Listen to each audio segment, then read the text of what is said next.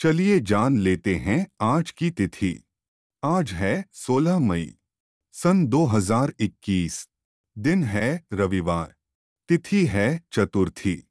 चतुर्थी तिथि आज सुबह 10 बजे तक रहेगी। इसके बाद पंचमी तिथि आरंभ होगी।